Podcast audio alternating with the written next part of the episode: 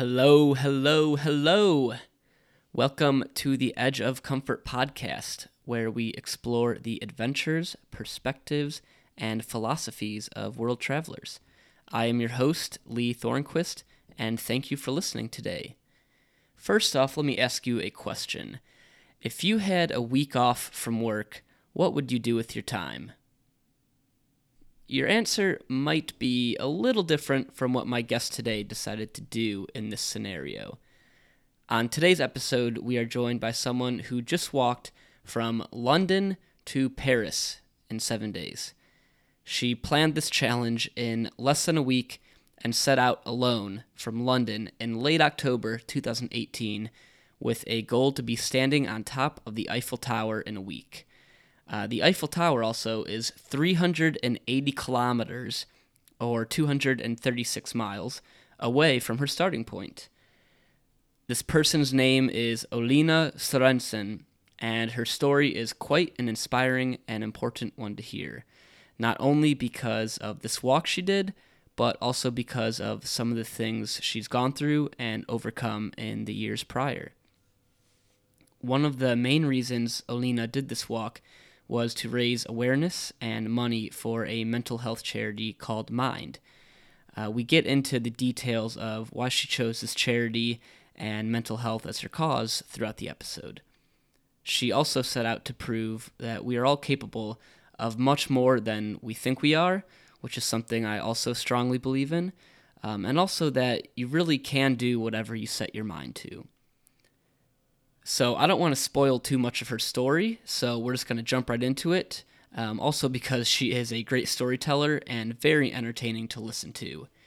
You can find full show notes and links to some of the things we reference, uh, like Oline's fundraiser page, at edgeofcomfort.com forward slash EOCP16. That's the number 1 6. Also, if you've enjoyed the podcast, whether you've listened to past ones or this is your first one, please consider leaving a review on Apple Podcasts, either through the app on your phone or iTunes on your computer. Just search for Edge of Comfort in the podcast section, click on ratings and reviews, and then write a review. I really enjoy reading your feedback, and it also helps new people discover these conversations. If you need a step by step guide on how to write a review, you can find one at edgeofcomfort.com forward slash podcast review. Also, make sure to stick around at the end for the question of the episode. Thank you so much to Oline for sharing her story and being so open about her life. Thank you for listening. I really think you're going to enjoy this one. So let's go. Good morning. What's all the commotion?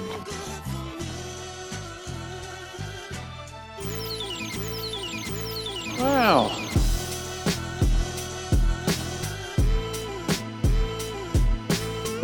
Are banana fish big? Same, same, but different. If I can't scuba, then what's this all been about?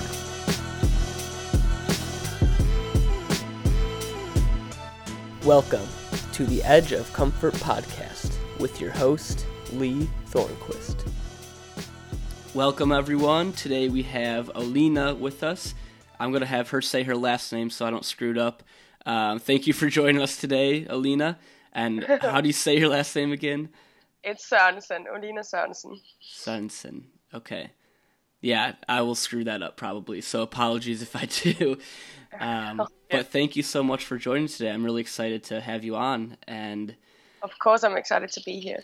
Yeah, my friend uh, texted me a bunch of the screenshots of your story from walking from London to Paris in uh, in some travel group. It was like 16 screenshots. It was a pretty long story. And Yeah. uh, as soon as I read it, I uh, I knew that I needed to talk to you because it's such a cool story, and um, we'll get into that, I'm sure. But uh, one of the things that jumped out at me right away was you said you really believe it's important to have some emotion behind your action. Could you kind Yeah. of explain this belief a little bit more and kind of why this is so important to you? Yes, definitely. Um, well, I think whatever we we do in life, um, we do it with um, we do it a lot better and with a lot more determination if we actually have some emotion behind it. And the reason for that is is that as soon as we get emotions involved, like we have a reason to do it, of course, then um, we we just uh, tends to do it better.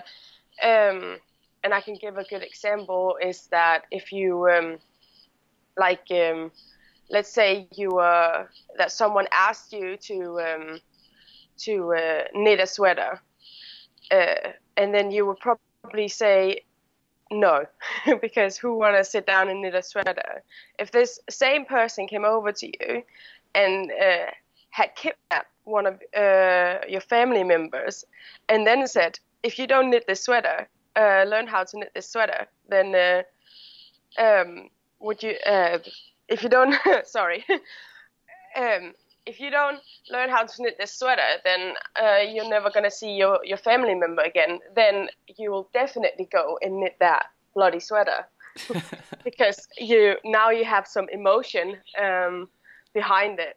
So that's just a little example. Um, but I think, um, and I applied this for my walk to Paris because behind, like, doing my, I had a lot of reasons, not exactly reasons to go to Paris, but I just had a, a lot of things to prove by um, going on this walk.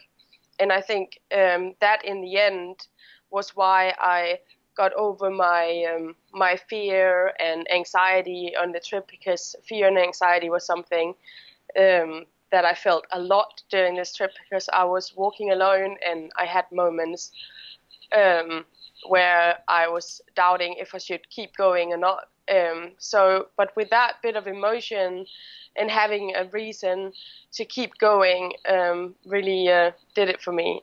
Yeah, and I don't think I would have made it without having a bit of emotion behind. Yeah. So do you do you always try to make it like have some emotion behind it that is something whether like good or bad like something that works for you something you think is positive or is it just any sort of emotion that you should have behind it like if you're doing something out of fear or because you're anxious about yeah. it well definitely well it can be any sort of emotion um, it can be out of anger out of happiness it can it can be anything whatever that actually motivates you um, I think is is is good. But of course, it's it's always better to have some good emotions to drive you.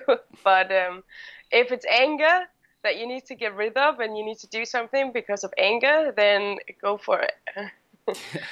I know I know a lot of people. I'm a gym person, right? And I know a lot of people go to the gym and and they um, they always say that the day the days where people have like pissed them off or days that haven't been that good and then they go to the gym and that's the that's the best days for them at the gym because they they get rid of all this anger they have they get all the yeah so that's a good uh, good healthy outlet for getting rid of some anger at least yeah definitely so let's talk about the walk a little bit so what was i guess your main emotion behind this walk you know why why did you do this? Uh, you said you kind of wanted to prove some things and and kind of challenge yourself. Like, mm. what what was the reason behind doing such a extreme sort of thing for this?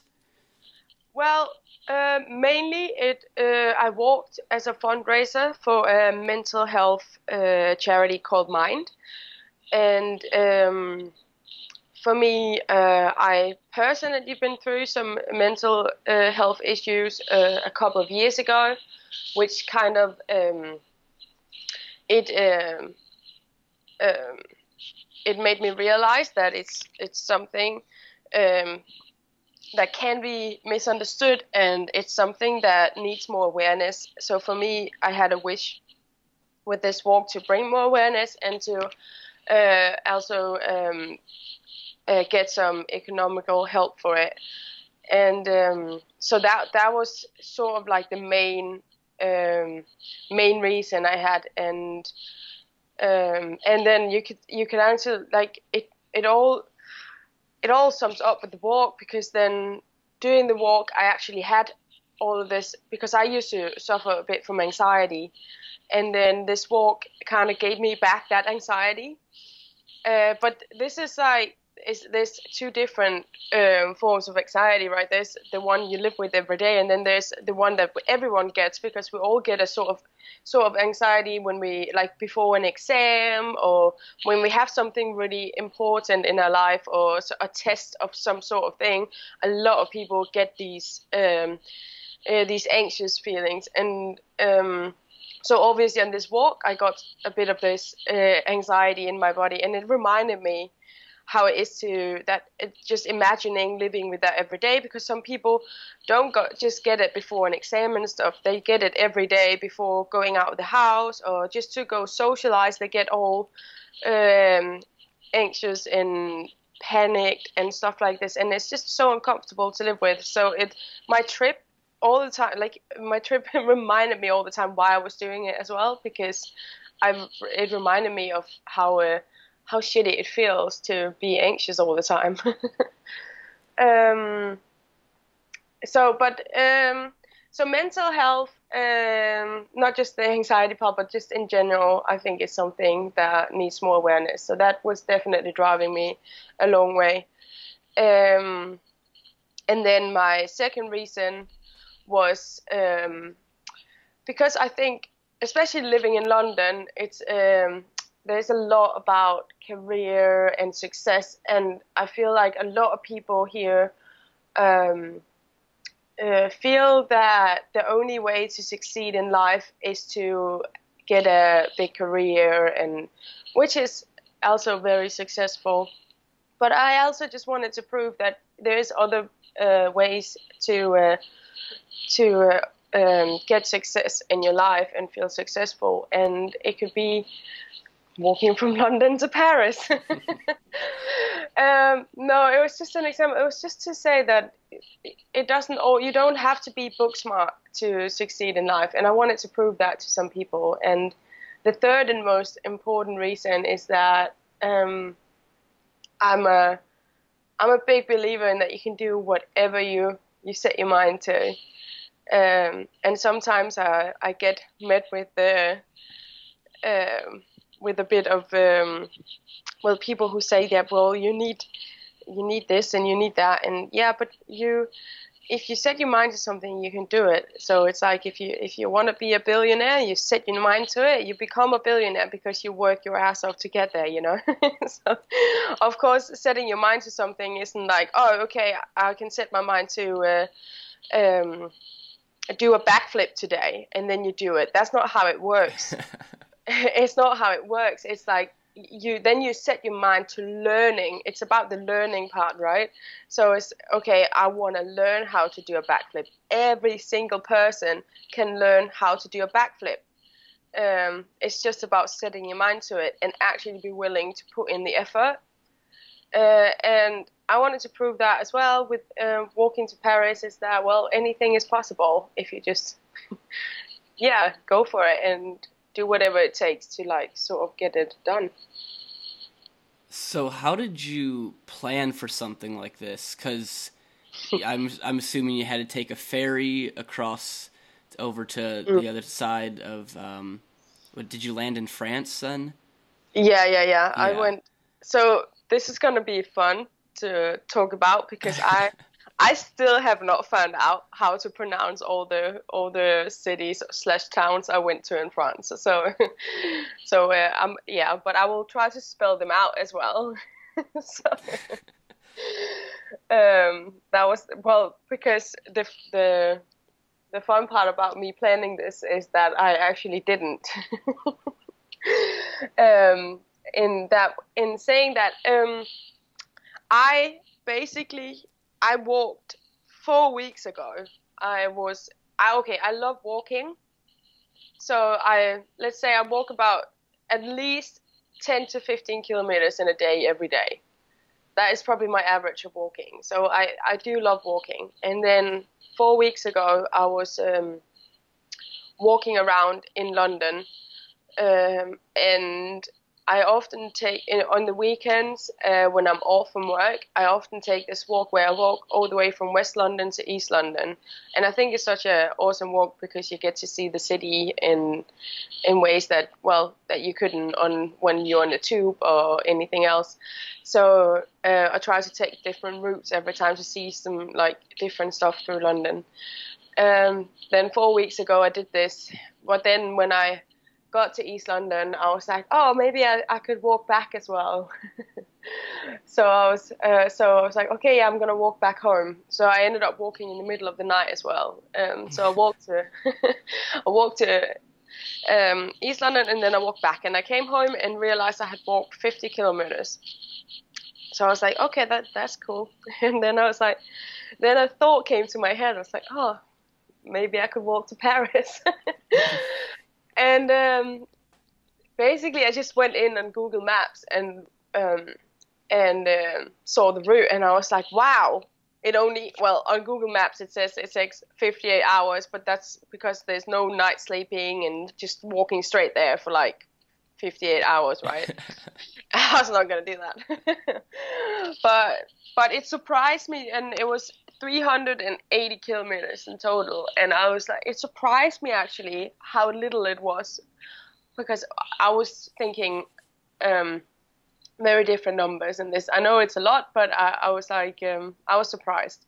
So I was like, maybe I could actually do this, and um, so um, a week later. I was I oh I remember I posted on um, because I post on Instagram then I post like my um, uh, I have a Fitbit on and get the results of how many steps and kilometers I walk every day. And uh, this day, when I had walked 50, I obviously put it up on my story. And then I remember screenshotting the uh, the photo uh, of um, Google Maps with the map from London to Paris, and I put up a poll on my Instagram asking people, "Hmm, my next walk?" question mark, and then people could go vote and uh, then I had to fuck no and fuck yes, and then I uh, I got I think it was like sixty seven percent of fuck yeses, and then I was like, yeah, fuck yes, I'm gonna do this. But but but what they all knew, didn't know was that um, hey, I'm actually gonna do this now. um. Uh, so well a week later, I actually made the decision. I uh, I started to calculate every, because then my um, I work as a nanny here in London, and um, the the mom whose kids I nanny for, she told me that the kids were gonna go away with their father for the holidays. So I was like, oh, that means a week off for me, and I was like, that's perfect timing to walk to Paris. so. Um, so I when I got told this, I, I started planning and find out if I could actually afford it, um, and uh, started to then I started booking things slowly. Uh, but at this point, I, I felt that I hadn't really made the decision yet. But I was just like because the the hotels I booked was was a free cancellation and stuff like this. But I I was definitely going towards yeah I'm gonna do it. But so I, I planned as much as I could, uh, uh, booking the hotels in advance uh, because I knew. So the way I figured out my plan uh, or my route was that I knew I could walk 50 kilometers uh, in one day. Um, and a bit more, I think, because after that 50 kilometer walk, I was I was a bit sore. I admit, my legs were a bit wobbly and I was a bit sore. But I figured, well, you know, I'm also used to a bit of pain from the gym. So I'm I'm used to just being like, yeah, it's, it's cool, it's fine. um, so um, then, so that's how I planned my route was to say, okay, you can walk um, an average of 50 kilometers a day. So I, um, um, yeah, um, where was I? Where was so why did you? Was it like? You wanted to push yourself each day? You know, why did you decide to do this? Uh, did you only have that week time frame? So you're like, oh, I can yeah. do that? Okay. Yeah, exactly. I only had this week. So that was also, that became actually one of the biggest challenges on the trip was the time. Uh, I, I also because um, I had not planned on the fact that the days were shorter because of the. It already got dark at um, at maybe six o'clock in England, and then well, and then at seven in France because they're an hour ahead. Um, but it the days were very short actually, and for me, I'm uh, I'm very scared of the dark, and the irony of that, and I'm also very scared of the countryside, and. Uh, most of the time I just ended up in the dark on the countryside alone in the middle of night walking very very fast. And like that is definitely a girl asked me um, because she asked she, she was uh, she w- wanted to do this and she asked me what what would I uh, have done differently? And I think what I would definitely have done differently was to do it maybe uh, closer to summertime uh, well before the before uh, the days get shorter to have like more daytime because that actually really um, that became a stressful thing on this trip. Um, yeah, and I only had I had to my flight ticket. Um, my well, yeah, my flight ticket back to London was um, on on the Sunday, and I, I I started walking Sunday the twenty first of October, and then had a flight back on uh, Sunday. Is it the 28th? I think it was. Yeah. Okay. So I, yeah, that was the time I had. Okay, so like, well, how many hours a day were you actually walking? Were you waking up at like five, six a.m. and literally walking Yeah. until you got to these places, like 12, 14 hours? Yeah, well, yeah, it was everything. I think my shortest day of walking was probably, um, yeah, 12 hours, and then my longest day of walking was 15 hours. Oh my gosh. Yeah, that was um, that was painful.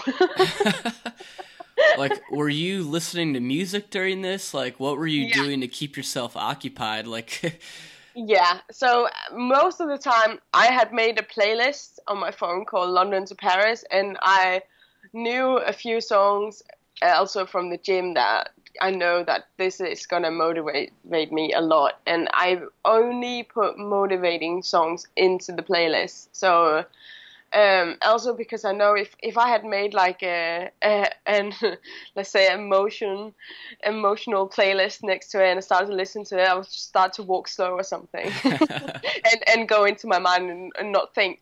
So that's that's actually a, a fun thing to mention as well is that. Um, you know how people go for walks and then you expect we- well you you go uh, to uh, you go for walk because you want to clear your head and you want to clear your mind and you, you don't want to think and you kind of just want to get rid of whatever is in there. And it was so funny i like a lot of people were like asking me after oh you had a lot of time to think about things in life and stuff. And no actually not because i was so on what was going on in the moment on this entire trip because I was on the country roads where trucks and cars uh, are driving next to you with like I don't know how many miles an hour, like 80, 70 miles an hour, and they're just flying past you. So uh, whenever I was not on these country roads, um, I was in cities. Whenever I was not in cities, I was in big black dark forests in France where I looked out for horror movie creatures. So you know what? I, I never ever got to think a moment about my life. I was just thinking about what is going on right here and right now, and that actually that surprised even me. Um, yeah, um, yeah. yeah. So, do you think that, like, are you glad that you did this alone versus maybe having someone else with you? So actually, I was um, uh, when I was planning it. Well, when I decided, I think, yeah, I'm gonna start planning this right now. Is because one of uh, my friends, who's also a personal trainer here in London, he he messaged me on Instagram and said, um, "Hey, I want to uh, I want to do that one day. Give me a week in advance, and uh, uh, let's do it." I was like, okay, that's cool. And I was like, oh, okay, he want to join me. And then with the thought of him joining me, then I said, well, I'm to do it now because I have a holiday coming. And then he backed out. Uh, well, I was actually the first two days planning this. I was planning uh, in my head as it was me and him walking. Um, and then, but then he had to back out because um, some family related stuff. And um, then I, it like I was like, well, I've already planned a lot, so I'm doing it alone. And I um, I remember uh, my my mom was freaking out a bit about the whole alone fact, and she got me freaked out at one point as well because she was like, "Oh, but what about cars pulling over on the country and like dragging you into the car and stuff?" and this was like, I was I told my mom, "Mom, you have to shut up right now because." if you keep talking about all this stuff, I end up not going, you know, because you're putting all these thoughts into my head about what is going to happen. Um, so I eventually said, Mom, only positive talk from now on, otherwise I'm not going to talk to you before I actually do this walk. uh, so she, well, which she understood. So she was like, okay, that's fair enough. Um, but I was, um, I'm actually so happy I did this walk alone. Uh, because I think I learned a lot more from it as to if I had walked with someone else, and uh, it challenged uh, it. Well, it got a lot more challenging, and um, well, just I I'm I'm a pretty independent person actually, and I I like to do things on my own, um, and I felt that yeah uh, some of the longer days, so they would have been nice with a friend to talk to at least, because I started to go a bit crazy as well, spending so so much time alone. and uh, but you know, uh, the fact that I could walk on the fields in the middle of nowhere with my headphones in my ears and scream my lungs out singing, um, that was awesome. So yeah, no, I'm happy I did it alone. Have you ever done like solo traveling or any sort of like solo trip like this before, or was this really like your first true solo type thing like this? Well, I've done. I've. Uh, I, um, I'm a ski instructor, and um, and actually, when I was 19, I uh, took off alone to live in Andorra for four months to um, to become a ski instructor. Um, so, and I remember it was like the so, same sort of feeling that when I left my mom in the airport, it was kind of like that hard, heart was like um, beating out my chest sort of feeling, and I was like, oh my god, I'm actually doing this. Um, but it also ended up being the best thing I've ever done. Uh, so I was alone in Andorra for four months, but you you create friends and stuff there, and uh, I also traveled to Canada alone and uh, working as a ski instructor there. So I've, I've traveled alone, but I've never backpacked alone. If that's what you were more thinking, that I've never um, done things where um, I had to challenge myself this way alone. No, so that was definitely the first for that. Okay, and so like, I'm sure this some of the fears you talked about, like the countryside and night, and combining those two and being alone, probably kind of um, not I'm trying to think of the right word for that. Um, but just kind of brought those more to light, I guess, for you, or like more immediate. So, you know, how did you deal with these fears and some other fears, like your mom mm. talking about what if some car pulls over? And obviously, you don't want to think that could happen, and you don't, you know, you want to mm. plan for the worst in some ways. But, you know, how did you deal with these possible scenarios, or um, just dealing with some of the fears that you had to deal with because you were alone? Um, yeah, that's a good question, and I think I, um, as I said, I was very much in the moment on this entire walk, and um, the fear of someone pulling over um, didn't actually occur at any time really because I was just, I was more afraid of getting hit by a car um, the roads I was um, walking on was um, like I, I was actually walking on the road until a car came towards me. Then I had to like walk onto the grass. The first when I walked from Crawley to Newhaven, that was probably the the worst part. Um, like when talking about the roads, because uh, I actually had to. Uh, there was there was either the road or a nettle bush, like along the road. So I got burned drastically on my legs by nettles, and it actually turned into blisters eventually. Uh, because it was either that or getting hit by a truck. So um, that fear kind of like I, I didn't think about okay this truck driver is gonna stop now and drag me out I was more like okay he's gonna he's gonna hit me. but um, so facing the fears, uh, the the the well the worst day. Um, this was um, I had taken one rest uh, day in uh, Dieppe Dieppe I think it's called um, in France. It's like it's where you sail. It's where the ferry goes to. So it's it's spelled uh, D I E P P E. Um, and I had a rest day in Dieppe, um, and so I took off at re- because I knew that uh, the next day was gonna uh, be the longest walk of them all. Uh, so I took off at 4 a.m. in the morning and I walked through Dieppe, and it was fine because whenever I'm in the city, it doesn't matter as long as it's lamp like there's some lights and maybe a car here and there coming. Then then I feel sort of safe. uh, I don't know why.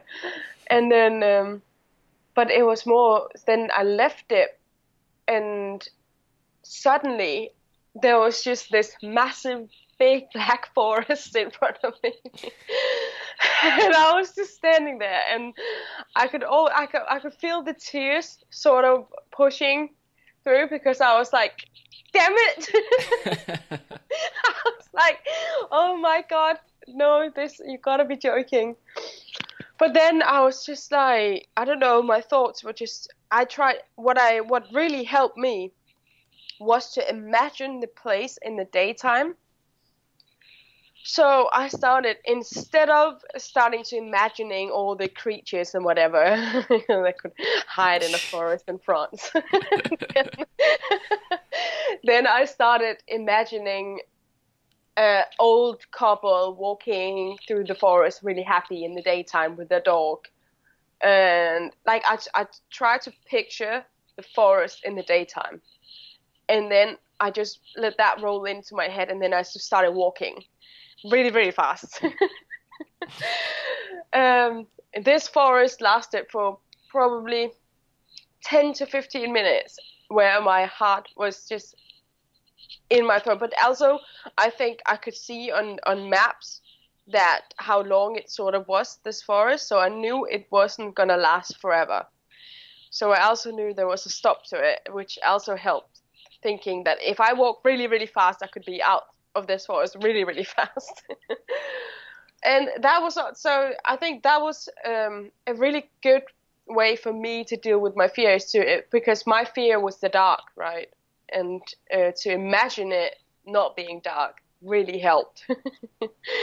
and I don't know, I, it was just the. I, I was like, well, you can either stand here or you can walk through this forest and and actually make it to your goal, uh, or you can stand here and just well because it was it wasn't going to make any difference really if I I could stand outside the forest or go into the forest. I was just like, well, doesn't matter, I have to go.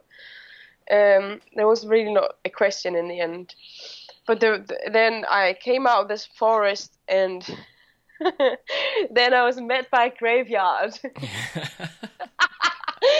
oh my god, I just want to laugh. And it actually it made me laugh and cry at the same time when I got out of this forest. I was laughing whilst I was crying. It's kind of when you watch a sad movie and then you cry and then you laugh because you cry. That was sort of like the thing I had going on for me when I came to this graveyard. Um, but again, I used my imagination, and even though it's, it's the middle of the night in a graveyard, um, it's never fun to walk at in the middle of the night because well all the people. But then I tried to like think, okay, Oline, if you had never watched um, a horror movie or anything like that with like graveyards and stuff, and, like just think about this place where you are right now, and it's actually a beautiful place where people are lying uh, to rest in peace, right? And I I saw it as this, and then I was like, imagine all the beautiful spirits that are protecting you right now walking through this graveyard.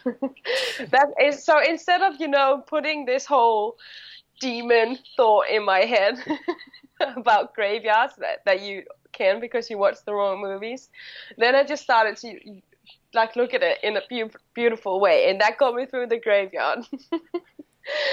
yeah, I used my imagination a lot, and um, and then um, so I was like, okay, now it cannot get worse. This was it. That was it. Okay, now we can relax and we can just walk.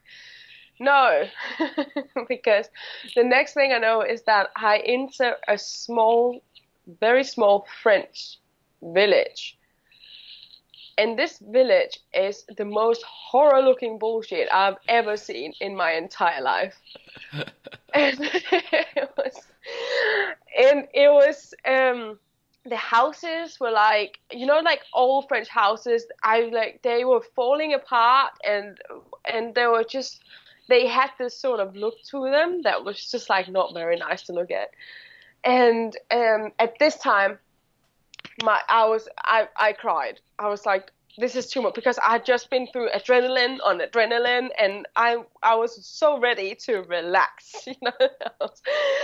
and then I came in, and this was the worst. And I actually had I called my mom at was it I think five or four, or no, five or five thirty in the in the morning. It was still pitch uh, dark because also in France I hadn't thought about that the sun was coming up an hour later, so that, that the sun would not rise before eight thirty.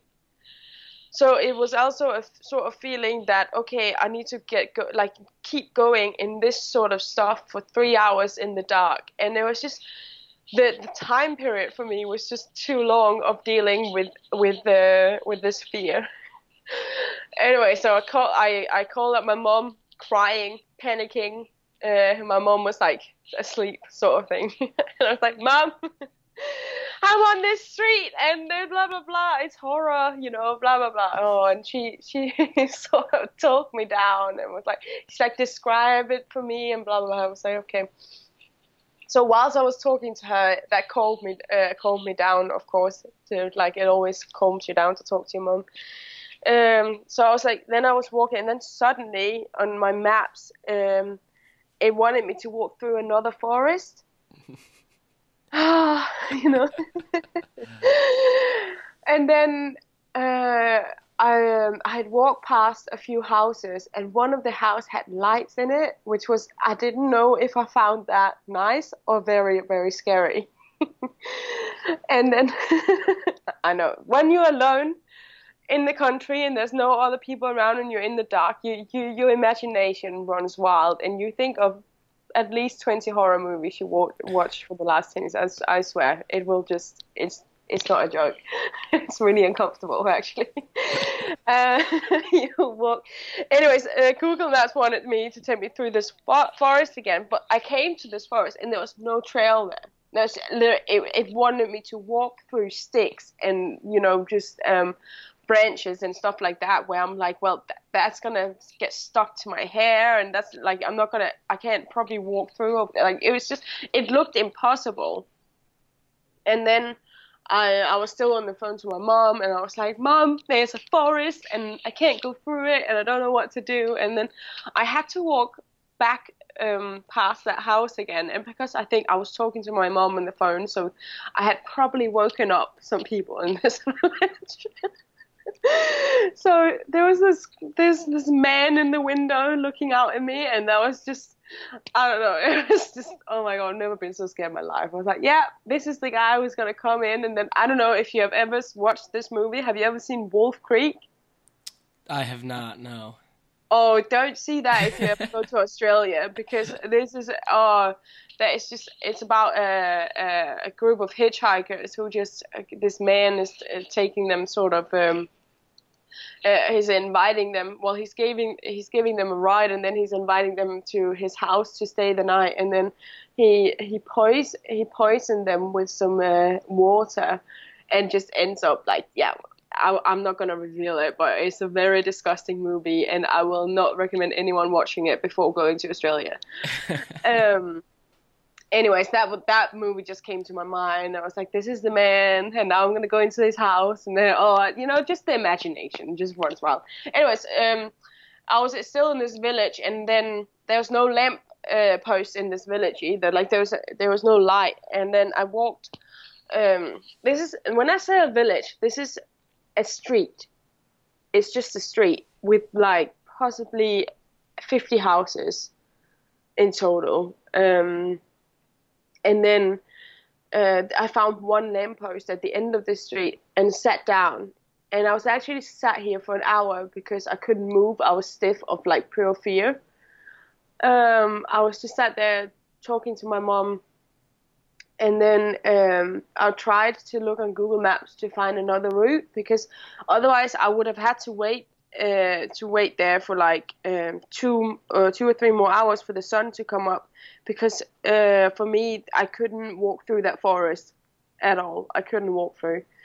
Um, anyways, I found a route over a field that would re- lead me to a country road, and then this country road would take me to another French town that seemed a bit bigger and a bit where there was a cafe and stuff I could see on the Google Maps. So um, I started aiming for that and walked over this uh, lovely and muddy field, which was also a bit challenging in the dark. Um, but um, this was the the day I called the horror day in my sort of story as well, because it was just uh, a lot of fear and and a lot of um, I don't know. And I, I if you ask me, I don't know if I go back in time and think. Well, if I think back in time, I, I don't know how I made myself walk through that forest. I actually don't know. Yeah, that seems like a lot got thrown at you in one day. yeah, exactly. it was, wow, it was like bombarded with the horror. yeah. So, like after that day and after the first few, and like, what were your physical and emotional states? Like, was there ever a time where you're like, "Why the hell am I doing this?" Like, oh yeah, just like I'm, I want to quit. Like, what, like, yeah. what was your states like? throughout this trip? Well, actually, this day, um, well, after the those feelings started already the first day uh, when I, I walked from London to Crawley. It was 55 kilometers, and um, the the last five kilometers, um, I I thought I had booked my hotel in Crawley. I tried to book my hotels in cities so I could. Uh, uh, be at a place where I could find a supermarket because I also needed to uh, load up on food and stuff every day. So I tried to um, be in cities most of the time um, whenever I was sleeping. And then, but this uh, hotel was actually five kilometers out of the city because it was uh, it was by Gatwick Airport. Um, so I had to walk on, in the country for five hours. Well, not five hours. I'm so sorry. Five kilometers. Um, and already then that was like my first night of getting that oh it's dark in this country and then i got to my hotel and i just remember um, i was sore and it was my first day and i remember having this thought in my head because one of my friends uh, from london had told me well it's it's you know it's never about everyone can do anything in one day. It's about repeating it the next day and the next day and the next day. And that had really got to me actually um, because I was I was fearing because I was I, I went and there was a bathtub in the hotel and um, and I went straight into an ice cold bath because I read online that whenever your your body is um, is uh, well have been walking for so long it's swollen and stuff then the best thing you can do is to actually take an ice bath but I didn't have ice so I just made it ice cold. Um, and I was in this bath, and you know that was really uncomfortable as well. And you know there was just already things here where I'm like, this is gonna be a lot of discomfort, you know. just on the first day, I could already feel okay. Now, now we're going. so, uh, uh, anyways, I was in my hotel and I felt very alone actually uh, after that because my whole body started aching, and I was just thinking, am I doing can I do this? And am, am I doing the right thing and stuff? And then, but as soon as it got to the morning, I woke up and my body was actually never. I, I never woke up with a really sore body. It wasn't like the soreness I'm used to from the gym. So I never woke up felt feeling like I could move on. It was always at night time. Those um, feelings stri- struck me that okay, this is this is a bad idea, and especially when I had walked from Crawley to Newhaven, I was sat in the that was um and that was uh, the day with the, all the needles, so I had blisters up my legs right, and also an hour before arriving in Newhaven, I had stepped in a massive puddle, so both of my shoes were soaked, and also they were so smelly. um, I just um, I I was just very dirty, very sore, and just I had to go on this ferry for four hours. I was there at 9 p.m. and the ferry was leaving at 11 p.m. And I had to sleep on this ferry. Actually, I had planned that I was gonna walk 15 hours straight after four hours of sleep on the ferry. Oh my gosh.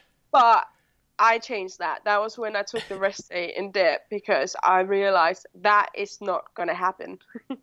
I, as you, you have to also acknowledge that, well, being a personal trainer and and um, on a daily basis, uh, putting my body under a lot of pressure by going to the gym, I also know how very important it is to rest and to recover and to, you know, to sort of. Uh, otherwise, you, you just gonna tear your body apart and not going to be able to keep going. So um, for me, it was it was definitely the right thing to take this rest day and uh, be like, yeah.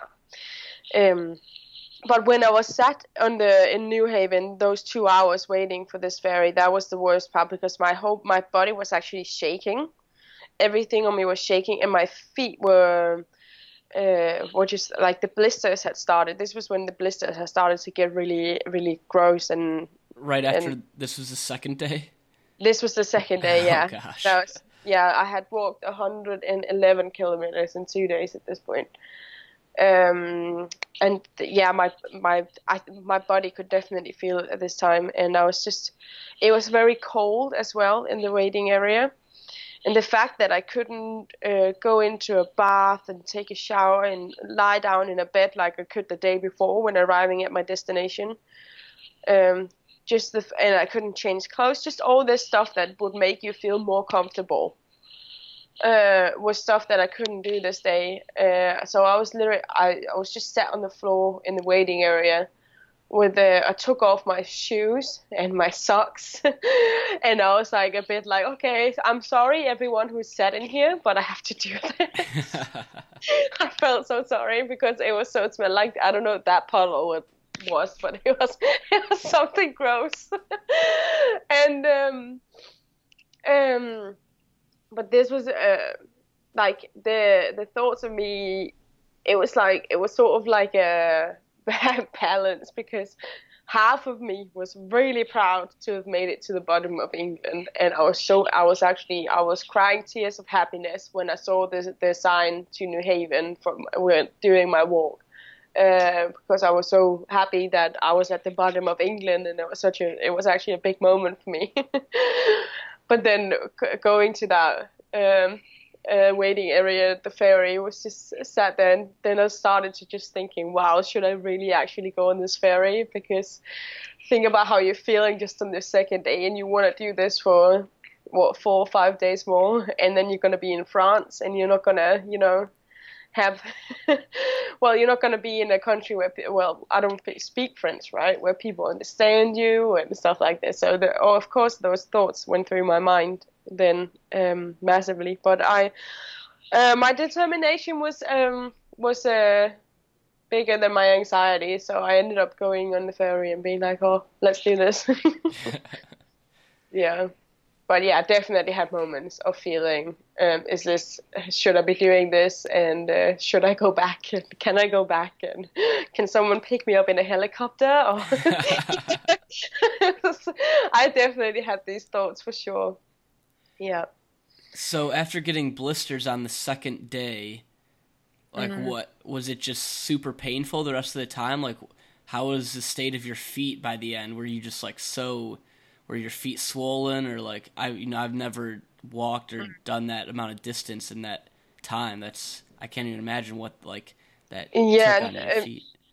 yeah it, it- well um it was um you i had very swollen feet at the end of the day i think the the um, and it, it started to get well what i was what i was careful about well what i was like sort of trying to um uh well because blisters is just blisters right? And that's just you know that blisters is not it, it can't really hurt you and it cannot injure you on a uh, you know further in life or whatever. It's just blisters. So it's just pain you sort of have to like just keep hold in and be okay it's just blisters. But then what i was really uh, looking out for was that if you your feet starts to hurt underneath and stuff that's like because it, of course uh, your feet is what the the part of your body that gets the worst uh, of a trip like this. And um and I only one time actually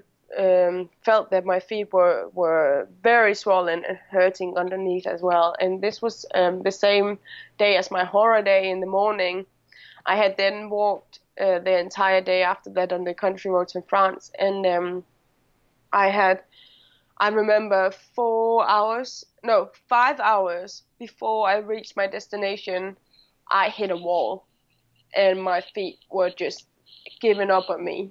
and it was so painful. Uh, it was like, um, I don't know how I was walking, but the way I was walking was definitely um, not looking great.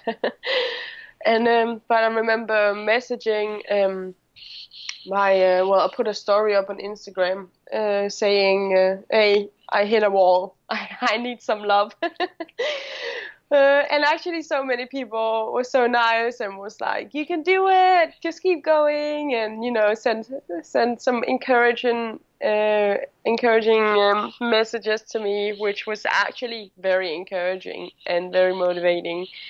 So, uh, but for five hours, I walked in an insane amount of pain this day, and that was probably the, the physically that was the one of the worst parts. Um, and um, uh, the day after this day, I actually sprained my ankle, um, and but still, this was worse. It was worse having these swollen feet that could you could barely walk. And it took me five hours to make it to Rue, I think it's called. Here comes the names again. it's it's a it's a row. It's it's uh, R O U E N. Um, because the like I walk for 15 hours this day, 70 kilometers in one day. Jeez. Yeah, that's so. And it was that was definitely the toughest day of them all. Um, um, yeah, but you just have to like bite it in because I don't know. I was so determined. I can't. It's so hard to say how you like um, get through the pain and how you get through the the anxiety and all this because like I think when you when your mind is set to, towards something, you just it doesn't matter all the pain and anxiety. You just you're so you know your mind is so focused on making it to that one goal and yeah. So I, I'm, I'm having a really hard time actually thinking back to how I was dealing with both the pain and all this, and how I think it's it's it's hard to, for me to describe because it was just something that I had to do. I felt like I had to do it. Yeah, I have a follow up question on that, but real quick, um, there's this um, this guy called David Goggins. He's an ex Navy SEAL and done some just unbelievable physical feats. Like I think he ran 205 miles. I, I, so I don't know what that is in kilometers. Sorry. that that's basically my trip. Yeah, so he ran that in like 39 hours, and he's just done some unbelievable. Uh, I need to check this guy out. yeah, look him up, and I'll, I'll send you over like some of his stuff. And he he set the world record for pull ups in 24 hours. Like he, he's just done some unbelievable Insane. things. And That's awesome. one of the things he talks about is I think he calls it the 40% rule. And basically he says that when your mind tells you like to stop when like you know that's enough. I can't go any further. He says that you've only used up forty percent of what you're actually capable of. Wow. So that's pretty. That's like what I've been thinking of lately. Um, I've been doing some running and some other stuff, but so I'm sure like yeah, when your mind is like, no, I can't go any further. This is this is too much. Just kind of pushing through is almost like you're kind of Yeah. tapping into that part that you still have available, but you don't really know it unless you try it or get to that point. Yeah, ex- yeah. I think that that's awesome. He sounds like an awesome guy. I really need to look that up. Um, but that's also something that we like. You do. I think I've learned that from the gym. Uh, because you go to the gym and you lift these weights and like you're actually tearing up your muscles while you're lifting weights, right? So you actually you're going through uh, uh, some discomfort going to the gym, and then but you also we also have this saying us gym people no no pain no gain you know? And it's basically true because you have to like the last couple of sets and reps and stuff like that that you have and you just have to push through that pain. Because if you don't push through that and uh, do the last sets um, then uh, then you're not going to get any gains. So that's so I've definitely I think being a gym person has um, really mentally set me up quite well for a tri- uh, for a trip like this. Um, because you, you learn how to uh, deal with as you like that as this guy called the 40% rule but the, the thing where you push yourself further than you actually think you you could do um, yeah. Yeah. So how do you my follow-up question was like Mm. so how do you push through that discomfort and that pain but also not push yourself too far and you know making sure you have some rest or whether that's a rest day or whatever um and making sure like like walking the line between pushing yourself and finding out what you're capable of but also not doing some serious damage or injuring yourself. Is there i'm sure there's not like one set thing for how you find that balance between the two but like with this walk or your gym experience like have you found any sort of um like not strategies but just ways to kind of Yeah. walk that line Um, no. Honest answer. Um, I think you have to get to know yourself and your body and yourself very well, uh, and then just take it from there. I would. Um, the day where I sprained my ankle, um, the day after the the long day, I was. Uh, I was convinced I was going to wake up and not be able to walk because I was in so much pain uh, for those last five hours. But I took, uh, luckily, my hotel had a ice bath as well, and um, and I woke up feeling somewhat okay. And I walked for four hours, no, three hours, and boom, I um, rolled onto my ankle and fell, and my I could just hear a snap from my ankle, and I got back up and I yelled very loudly on a field in France, "Fuck!" and um, at this point, um, f- f- that could have been really stupid, or I don't know what, but but I don't think I had any limits because I don't know. I got up, and the first thing I wanted to do was walk on it because I, of course, that's what I wanted to do. So I want, I want, I wanted to be able to walk, right? So um, I, I started walking on it immediately and realized, oh, that's fine. It just feels loose. It didn't hurt. So I kept walking because it didn't hurt. So for me, that was like um, my strategy: is uh, no pain, it's fine. and then. Um, but I so but then I walked o- on a sprained ankle for about four or five hours, where I got to this town and I still had three hours more to go, and this is what I call my cheat day. um, because then I walked for maybe three kilometers out of this town, and then my ankle actually started to swell up and. Uh, and be uh, very very painful and like it it got stiff because it got very cold as well so it was sort of like the pain was just like suddenly hitting uh, me and then at this point, my my strategy was to uh, I hitchhiked back to the town. Um, because I was it was it was really dark again and walking in the dark and then I I feel like my only self defense on this trip is to run away from people, right?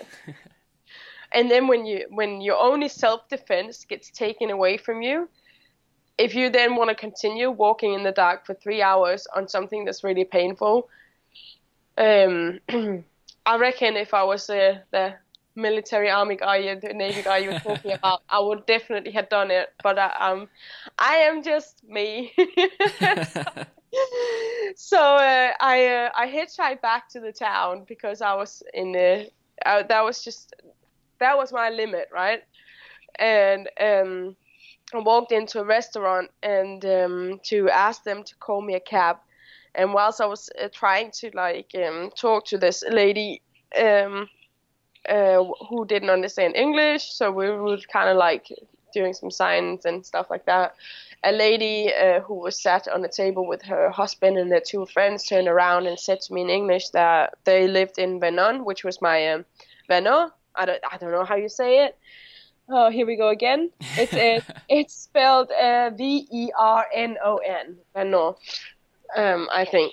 And um, she turned around and said, "Oh, you can uh, you can uh, get a ride with us if you can wait till we're done eating." And it actually ended up with me um, sitting by this uh, table and eating with them, and they even they bought me dinner and they uh, they gave me a lift for 18 kilometers. That was my cheat day. the last three hours of my walk, um, they gave me a lift to my hotel and. Um, they gave me 20 euros for my further journeys and they gave they they filled up my backpack with food as well wow so, yeah these people i wow they were so so nice and she gave me her phone number so because her husband was pendling from Vernon to paris paris every day. So if i needed any further help or anything i could just call them up. Um so that was that was really nice to be fair. That was i love that there's people like that out there who's just like so kind and doesn't expect anything back and it was just amazing.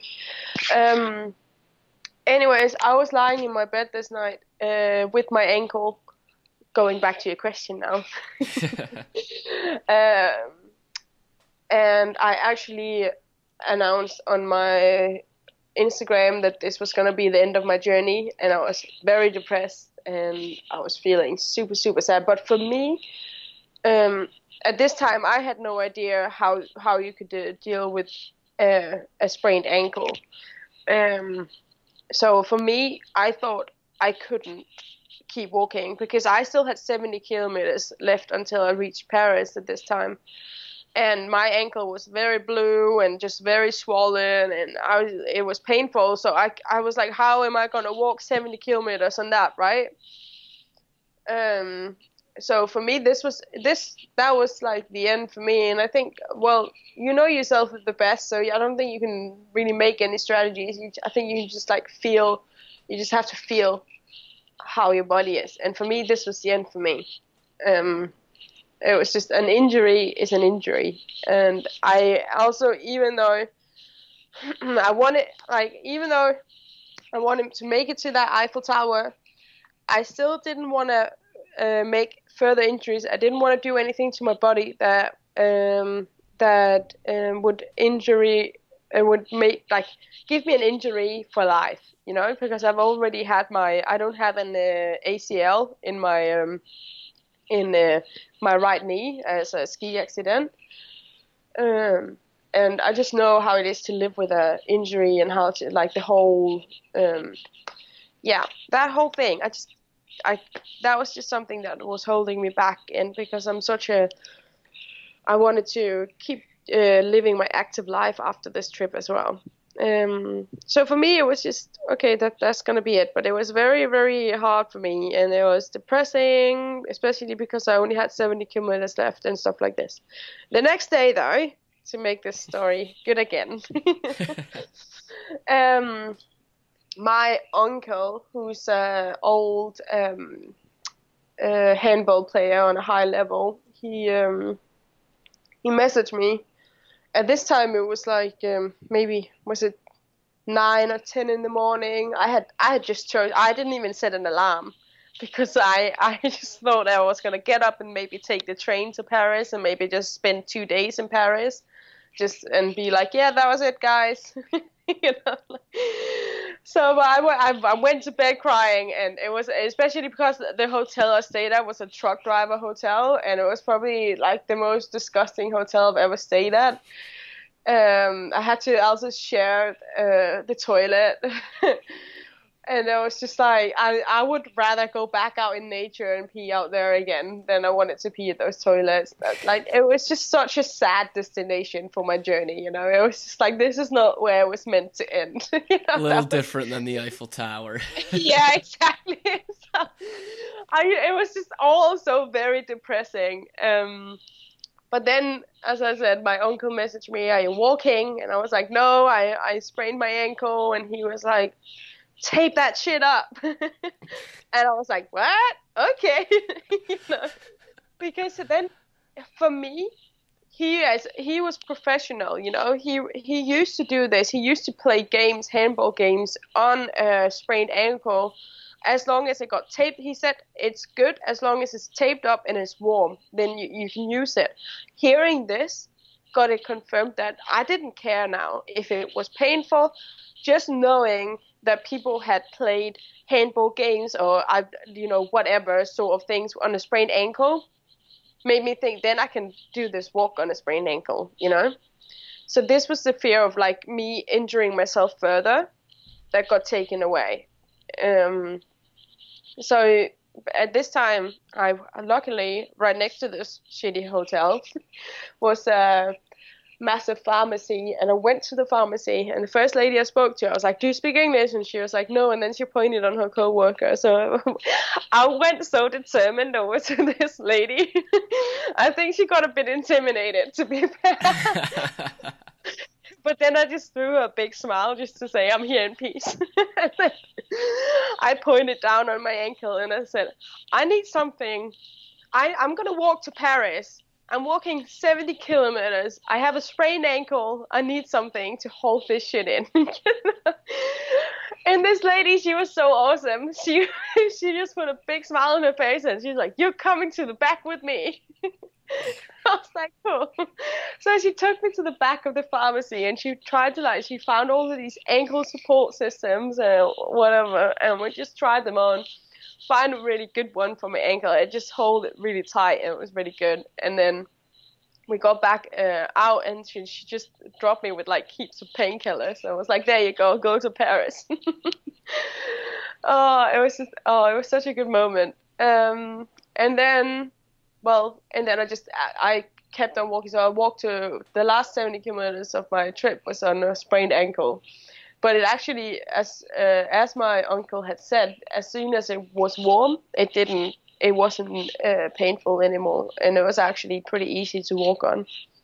So, um, I don't, yeah, as said, I don't know if you have any. You should have it. Well, the strategy is to just know your body. I think. Okay. And know your limits. You know. So, so did you did you walk that whole seventy on that last day straight to Paris, or what was the? No. You split it up? Okay.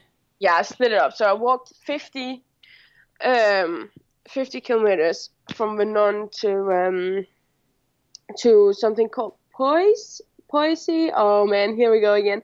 It's uh, P O I S S Y, and that was 50 kilometers. Um, and then the last day i only had I, I made sure that the last day because i didn't i knew also i had to take the stairs up in the eiffel tower.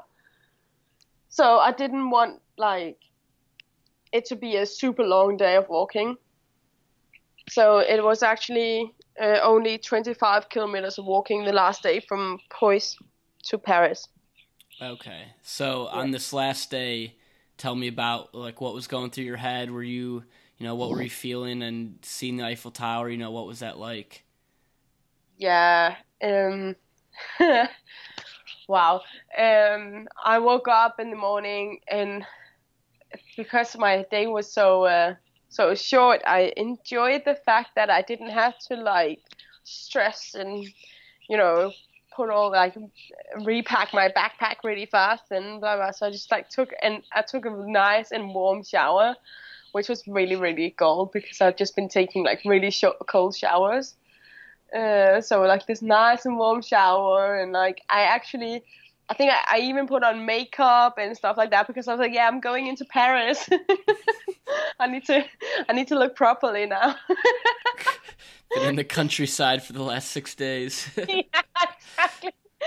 My I think it was my was it my no who was it? was my stepdad who actually suggested I should bring heels and walk up in the Eiffel Tower in in heels just to make a statement.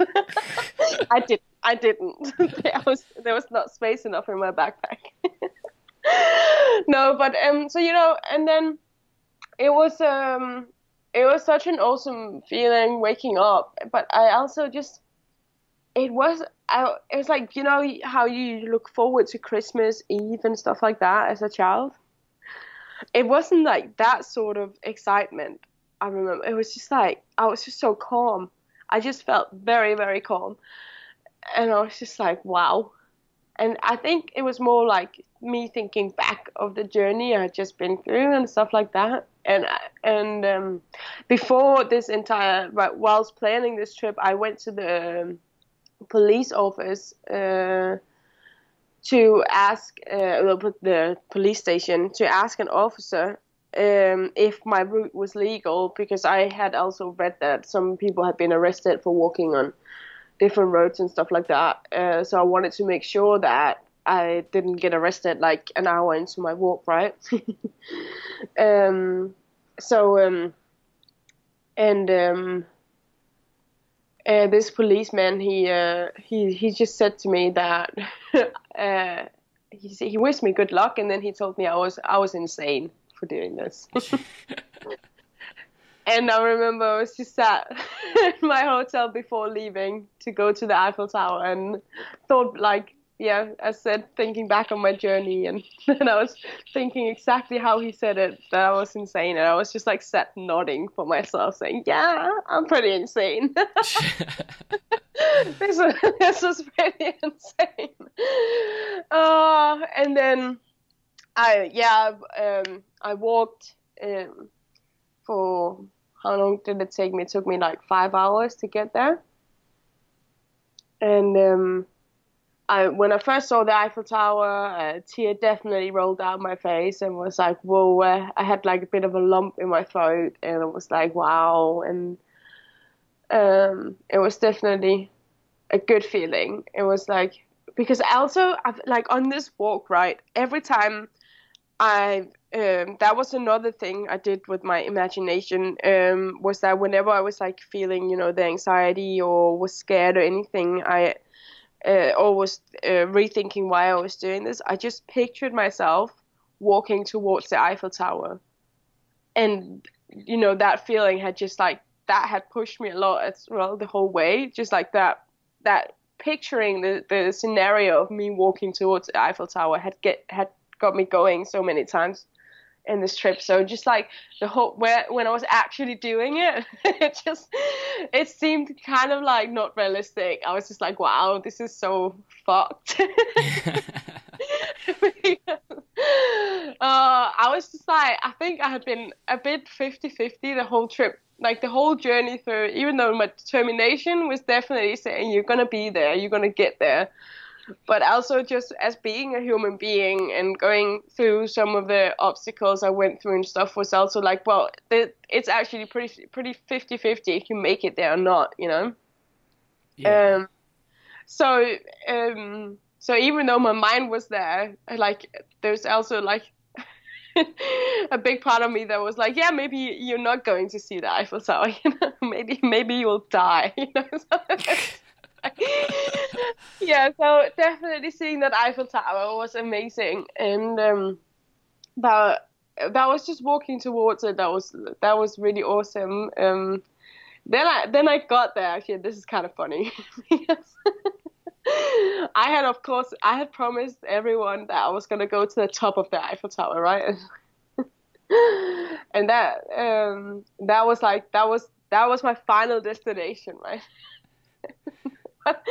I got to this bloody Eiffel Tower. I've been up in the Eiffel Tower before. I've been to Paris uh, a few times before, and I was it was definitely I was not in Paris to be in Paris, and I was not going up in the Eiffel Tower to look at the view. Right? I had a I had a goal by reaching the top of the Eiffel Tower besides the view. Right?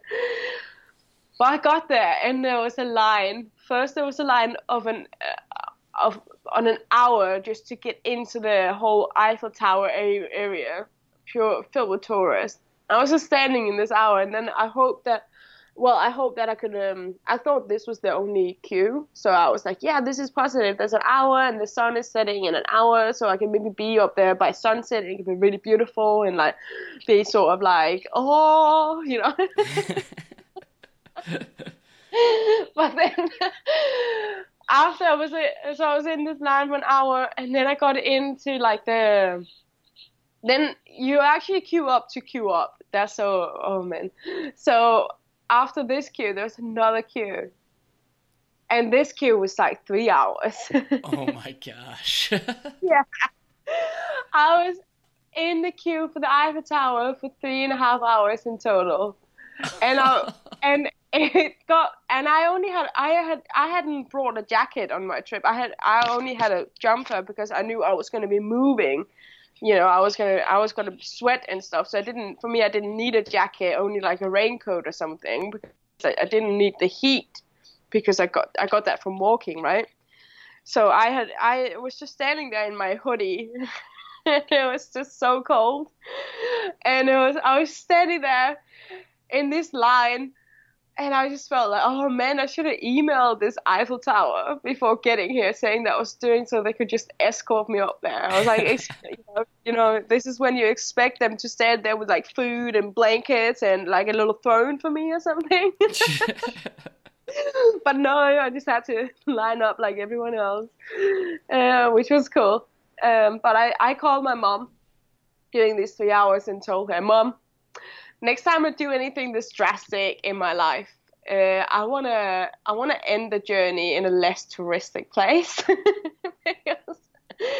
and my mom even said like just oh don't go up there. You you are there. You're at the Eiffel Tower. It's fine. Just go have some dinner. And I was like no I have to go up to the top.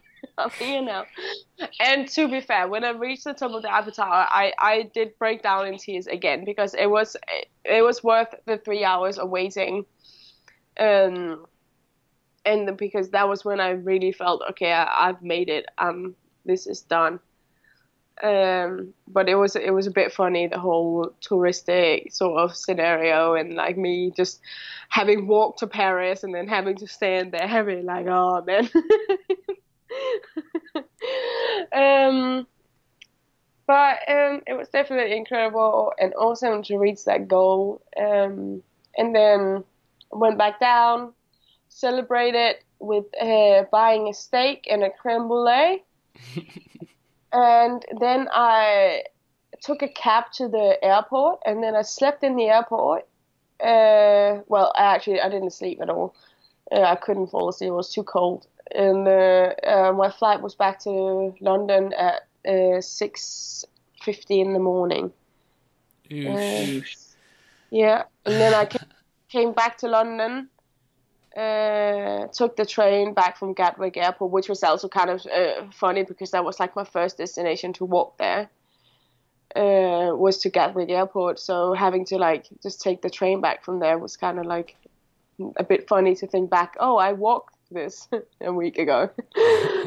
um, uh, came home, bought a frozen pizza, made that for breakfast, and then I slept for, I think I actually slept for 25 hours straight. oh my gosh. That's incredible. yeah, it was, I, I needed that. I was so tired. I can only imagine. Jeez. Yeah.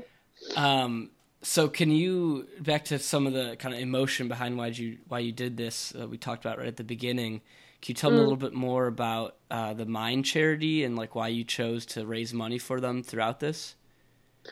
Yeah, well, um, the Mind charity is such a nice charity, and it's um, it basically has this um, saying that is like we won't stop until everyone with a mental issue have got um, the support and respect they need. That's like that's the uh, to live by motto or whatever you call it.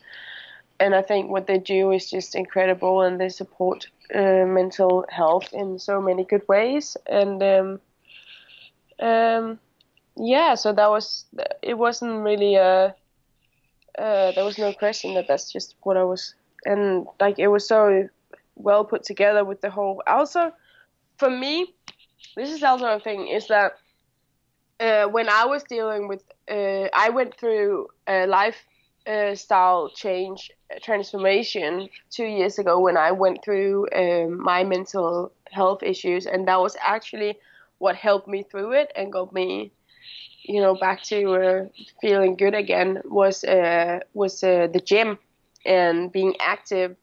Uh, and I um, I lost 15 kilos in one year and gained back 10 in pure muscle and became a personal trainer and all this sort of stuff. Um, and I think it really so um, it was kind of like also uh, a thing to uh, show how um, uh, how exercise in general can uh, just go in and help um, your men- uh, mentality and how you as I, as I told you the gym had actually helped me a lot through this journey um, I, th- I think in life in general it can help a lot so it was it was kind of like hmm, supporting the mental health was so um, well, oh, I, I don't know this English word um, it was so well obvious. I can say I think I can use that word. It was so obvious to me that it was it had to be mental health um, because it was like I was doing this activity, I was walking, and it was for mental health, and it was just to show people that there are ways uh, you can get over not feeling well and not being okay, and um, um, yeah. So it was like mental health, walking, yeah, it all came together as one, if that makes sense. Okay. Um, would, Probably doesn't. You, no, it does. Definitely does. okay. um, could you? Uh, I think on your fundraising page, you talked about a little bit during this period of your life where you felt like you were just in a bottle of negativity. Mm. Um, and when you're kind of going through these things, could you describe that a little bit more and mm. just kind of share on your your time in that uh, in that state? Definitely. Um, well, I was um, so I'm not gonna. well, you you can't always control why you start to feel the way you feel, and for me, it was. Oh, here goes the dog. There's a dog. Yeah, for me, um, it was um, actually uh, after a breakup with a boyfriend. Um, so I had my heart broken. It's it's such a cliche. I hate saying it, but it actually it it made me go down with anxiety and depression also because um, well me and uh, this boyfriend we had been in a, in a long distance uh, relationship and uh, he was from Australia. So I had actually lived my life for him for like two and a half years where um, you know so I because my my life was all about how to bring the two of us together so we can spend time together for two and a half years where I had not thought one moment, what do Oline wants to do? What do I want to do with my life?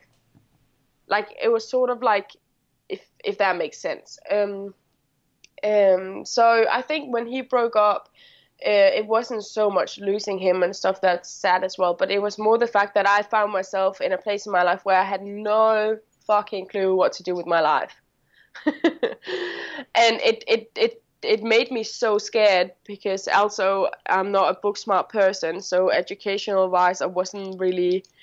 Uh, I only had my ski instructor uh, education, which uh, was, um, but I had uh, uh, had my knee injury and stuff. So I just I felt kind of lost at this time, and I think a lot of things was just like bumbling down, and I felt I just became, and then I think when a person tells you that they like a, a person who really just knows you deep down tells you that they don't want you in your life anymore, then that hurts a lot. and that really got to me, and that made me bitter, and that made me think that oh, love doesn't exist, and everyone are assholes, everything is shit.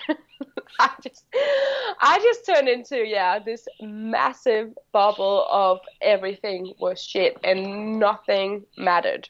I was like because I think I grew up. Um, I grew up thinking that um, that um, that love conquers everything, but it clearly does not. So, but but you know, it was just like this feeling of I don't know of pure negativity, and my family and friends were there for me and stuff like that. But I actually I went into like uh, I had days where I actually did not want to be alive, um, and I broke down. I had anxiety attacks at my job. Um, I would literally stand and talk to a customer and then break down and shake and, and cry and stuff at my job. It was really embarrassing. Um, and um, I had to quit my job because I, I, I don't know why. I, it just hit me really, really hard. This experience hit me very hard. Um, but luckily for me, um, my support my support system is, is really very good and also um, I then found the gym. I actually one day I was I was I was in my bed and I was crying and I was I felt very worthless after this experience as well. Um, and I just um, I remember just becoming angry instead of sad. I, I had these angry feelings and I I just became very determined, and I went. I remember I went and looked myself in the mirror and just was like, "I'm gonna show you." I just got really, really angry, so I bought a gym mat and a uh, and a jump rope. I, I I took the car and drove up, and 15 minutes later I was back, and then I was in my garden, just skipping away on this bloody jump rope and like doing um doing sit-ups on this gym mat. And I remember my family coming home, just looking out in the garden, looking at me like I was like I lost my mind. and I was like, I kept doing this for like an entire month. Every day, I was just in the garden on that jump rope, and I was like, it was the only thing that made me feel good and made me feel like better again. Um, and eventually I moved the whole thing up to the gym and I don't know, just exercising and then support system, everything made me feel a lot better. And then I moved to moved to London three months later, which also of course did a lot for me because um, well you're in a different place, different area, you don't have too many like the all the negative thoughts kind of like got deleted by having to um, replace myself and stuff like that. So um, I think I just try to like, yeah, um, I don't know how I got it turned around, but I did, and that's that was awesome. And so that's why I became a personal trainer as well, is because I realized how much um, exercise and exercise, whenever you exercise, it gives you happy endorphins, right? And um, and eating healthy and all this. It's just like I got this whole brand new positive sight on life after that. And I um, also I used to be very fixed minded, uh, where I developed like a very growth mindset after starting to exercise and stuff. And fixed mind and a fixed mindset is sort of uh, where that would be like if you take it as an example, it would be in a classroom. Um, someone who um, if someone fails a test, like a math test or someone something, a, a person with a fixed mindset would say, um, um, "Oh, I'm shit at this. I'm never gonna do that again." Right? Where a person with uh, with a growth mindset will say, "Oh, I didn't do well. I, I will sit down and then I'll learn." You know. So instead of just giving up straight away, you you you you you learn stuff, right? So I, for me, that that's how it helped everything. Um, is that it gave me a growth mindset, and instead of just giving up on everything right away, I started to just like learn a lot more. So it it opened up my mindset. It made me happy. It made me healthy, and yeah. So of course, I became a personal trainer in order to uh, to give this uh, experience to other people and to help them through that. Yeah. So, um, sorry. No worries. during those during those days where um like and that period where you were in like your worst negative states and you know, like you some of those days where you felt like you didn't want to live and just were in those really bad parts and didn't quite have discovered exercise yet like what what were you telling yourself to to kind of keep going and like what what were some of the struggles you faced with those days and how did you kind of get through those Um. So, um. Oh, it's it's also hard because it's a, it's a bit like that uh, that Black Forest actually. you know, it's it's kind of like you don't want to keep going, but you you you sort of have to. um, I think the the Black Forest that that was my Great Depression.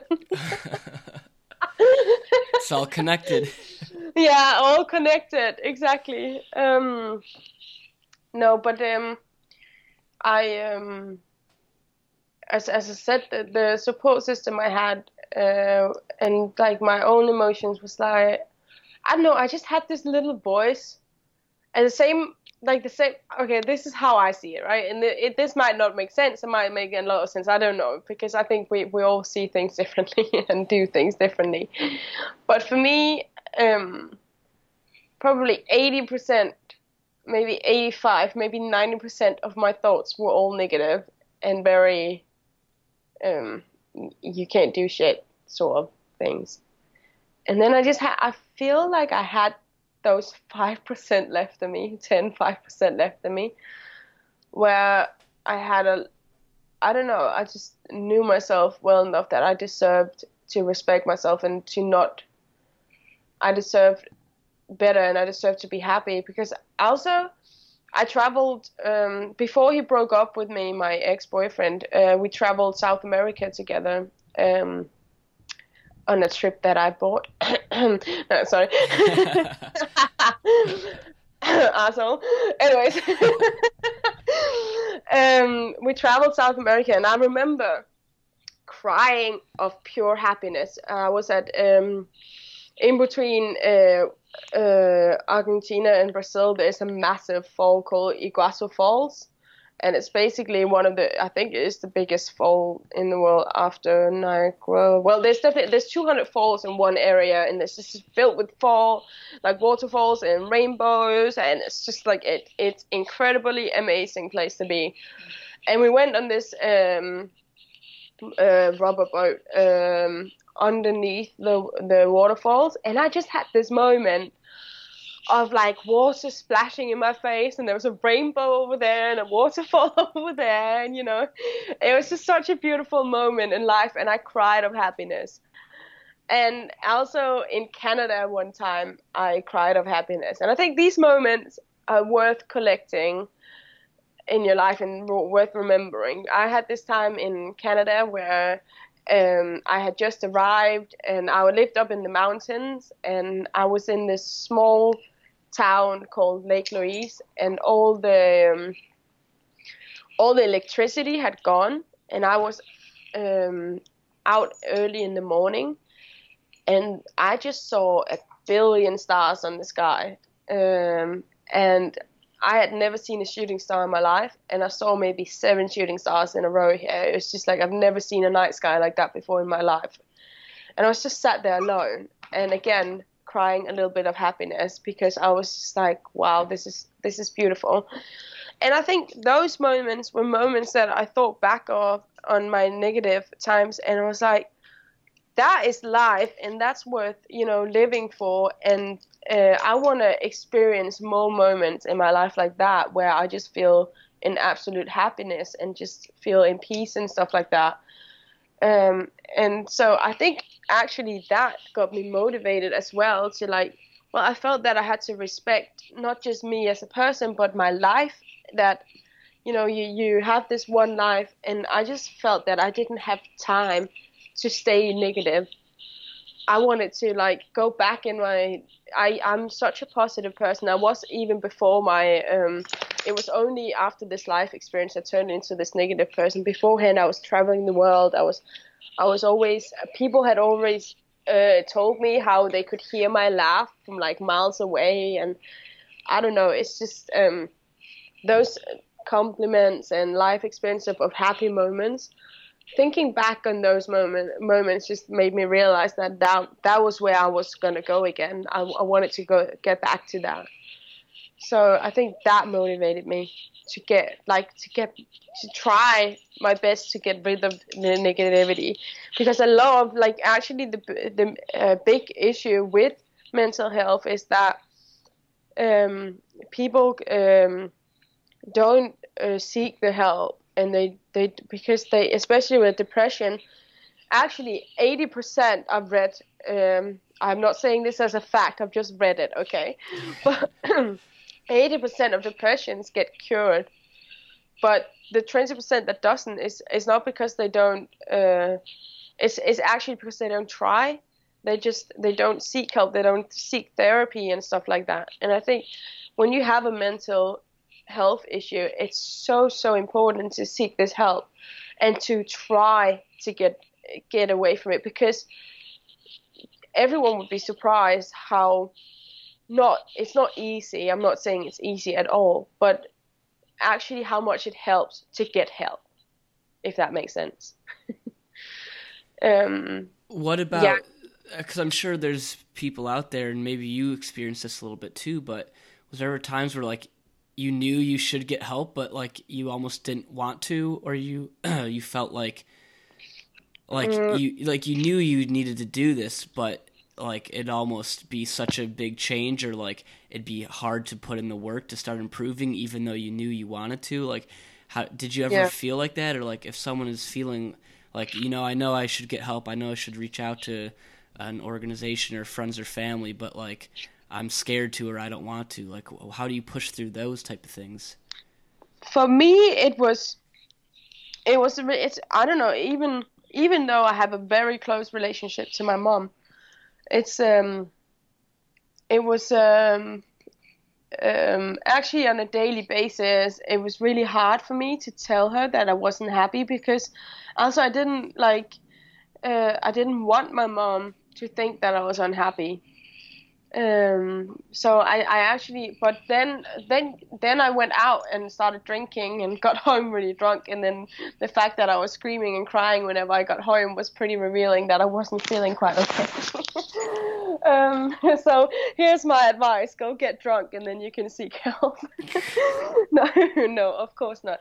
But um, but I remember having a hard time uh, also because I didn't want to be that negative person, and I didn't. Sorry, I have a dog crawling on me right now.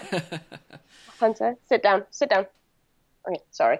Um, I it, it is. I see why it's hard to seek help and stuff, but I think um, I definitely had um, moments. I think for me, I think it was kind of the opposite. I think I should have sought help um, at some point just to have someone to talk to. I think I needed what I needed back then was a uh, was a well a stranger or someone I didn't really know to talk to and to confirm that whatever I was feeling was was normal, you know, and there wasn't anything wrong with me because I felt as if there was something really wrong with me, um, and I would have loved and but like I would have loved as a, a, professional to have told me that it was okay not to be okay and this stuff. Um, but I I never actually sought help uh, because I think my um, in the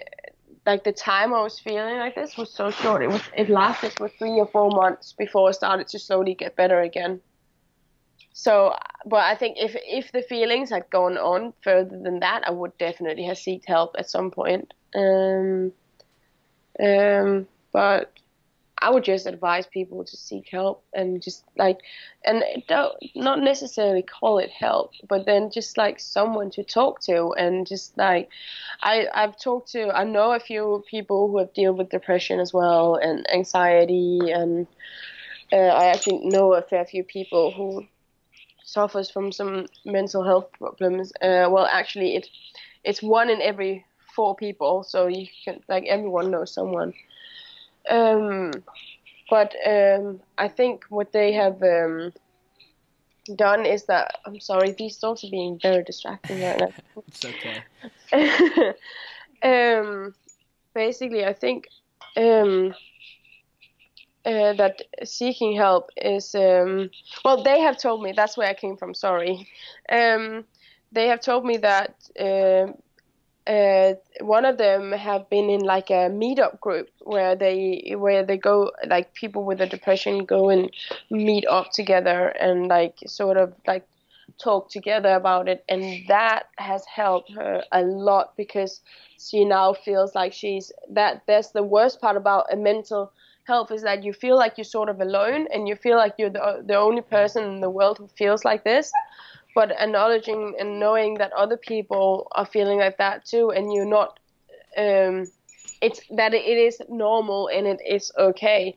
That is a massive help just knowing that. So i think yeah she said that just knowing that like being able to talk to other people about her experience without people sort of like not understanding her and stuff like that that was very helpful Yeah, I can see how just talking about it can be so important. I mean, even just like this conversation, um, I don't think anyone really wants to consider themselves as someone who is super anxious or depressed or or be labeled as someone who has some mental health. Like, but the reality is, is there are many people who face that.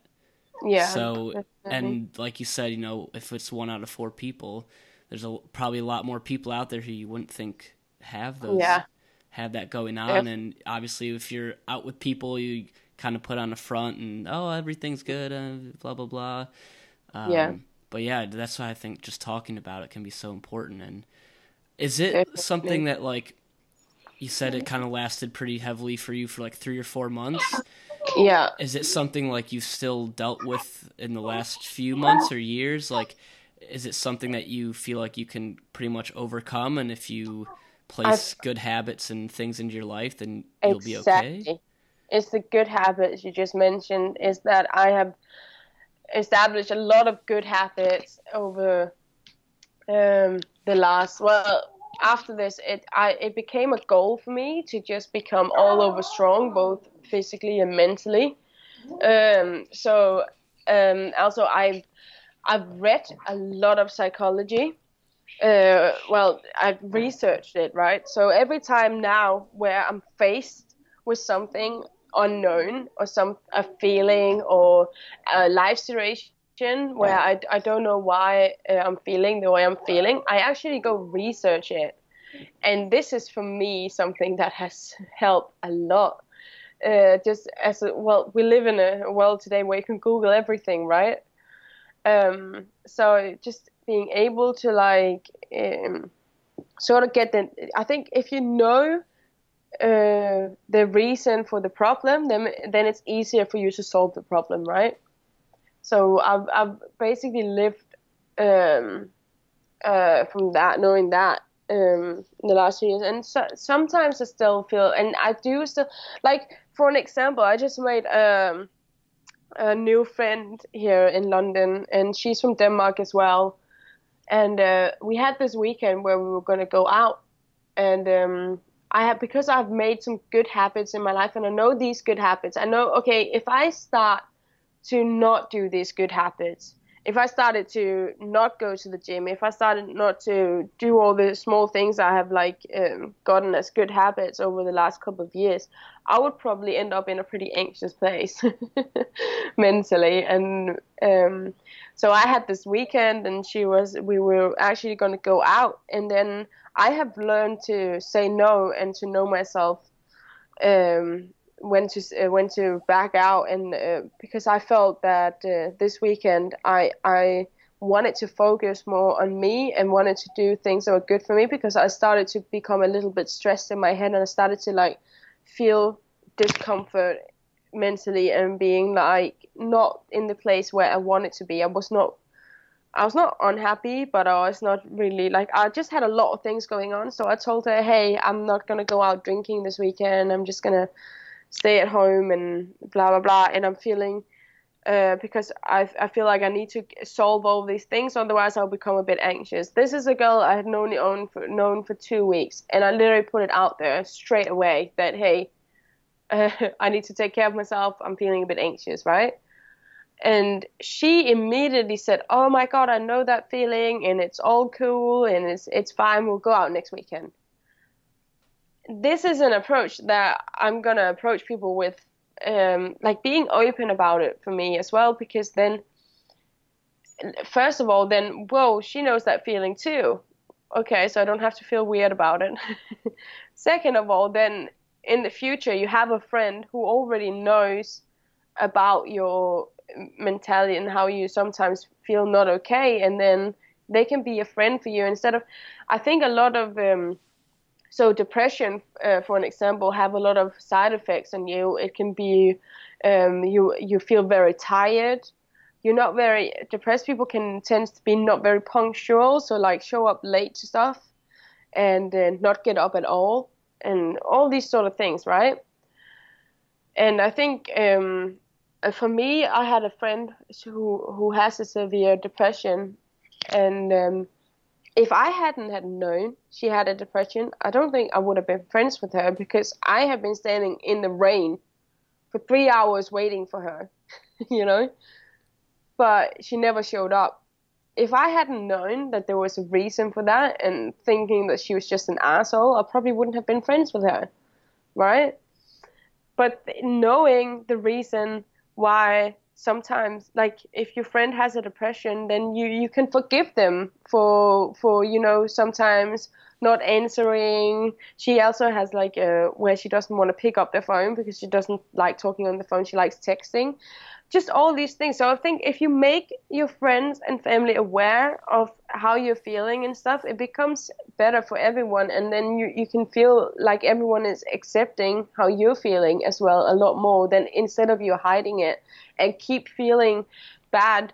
Um, because you you oh you didn't make it to your friends or you came an hour late and then you didn't show up at all because you were so embarrassed that you were an hour late and uh, an hour late and stuff like this. I think that that that's something that um, you can work on as well with the depression is that you you well or mental health is just like be open about it because there are a lot of people out there who are actually feeling and going through similar things. Um, so even though you feel like you're all alone, you're, you're definitely not. So what can like in your experience or in other experiences you've been a part of, if there's someone else that you know, whether that's a friend or family member, like what have you found that other people can do to help that person? Like, or when mm-hmm. your friends and family members were kind of helping you through uh, your few months, like, yeah. what did you find that like helped you out that they were doing or some things that they did or didn't do more importantly maybe that like you felt was like you know thanks for doing this and like understanding. Like was there anything that stands out in that regard?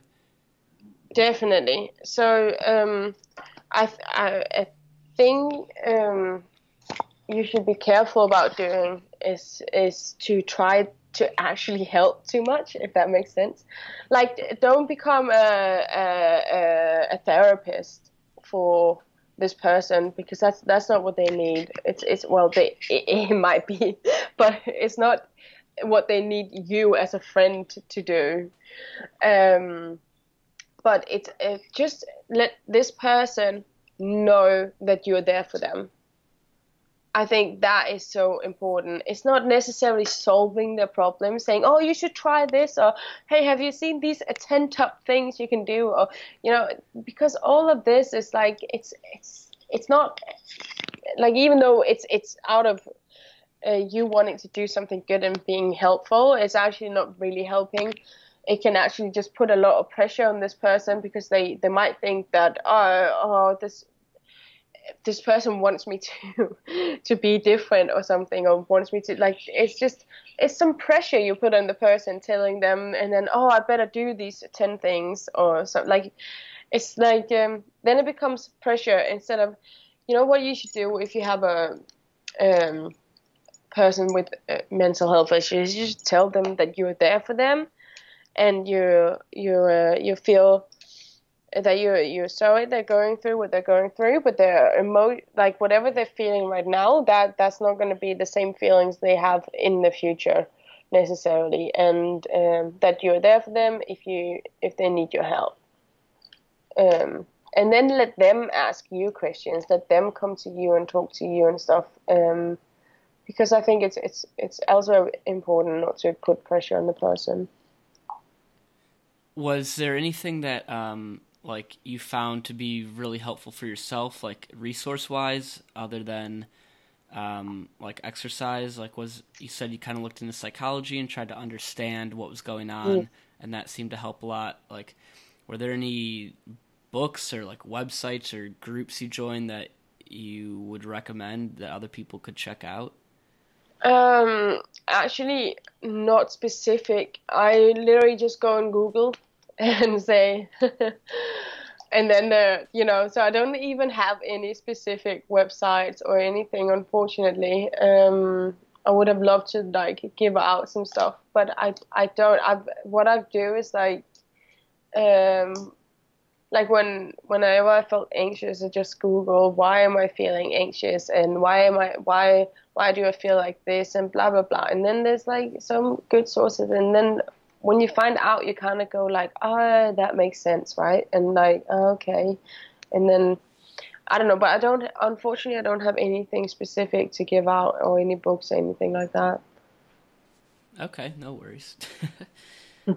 um, so what is next for you? Do you think like you've done this pretty cool challenge, the walking challenge for yourself? You've um, become a personal trainer and kind of really improved your your state in the moment. And like, do you have any other big physical goals like this walking thing? Do you have anything else um, you want to do to like help other people? Like, what's on coming up for you? I guess. Well, actually, so I'm moving to Barcelona in March, and um, sorry, I have a dog and she's cracking me up. Sounds like she's attacking you right now. yeah, she basically is. Hunter, sit down. She's called Hunter as well, which is funny.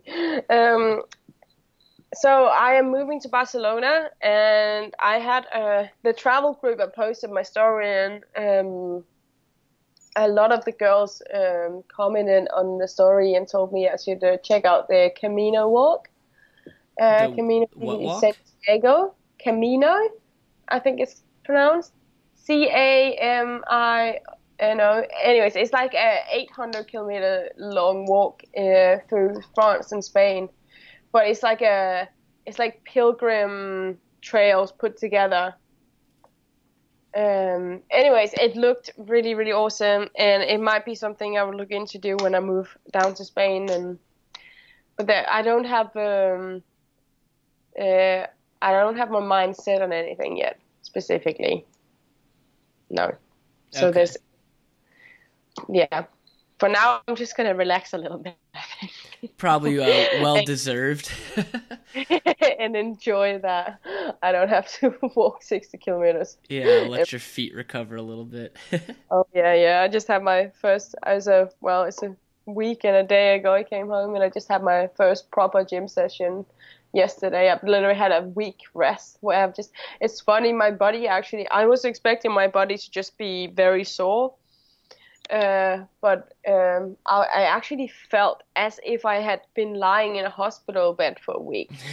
that, was, that was how I felt after. I, I just felt very weak, you know. It was like I felt like I, and that was that was like that was really shit because normally I like to feel strong, you know, as a gym person, and then just feeling like you couldn't move really and just be like tired and weak. That was just like, oh, I want to get back to being like, like having my full strength again. So, but it's it's coming back now, so that's good.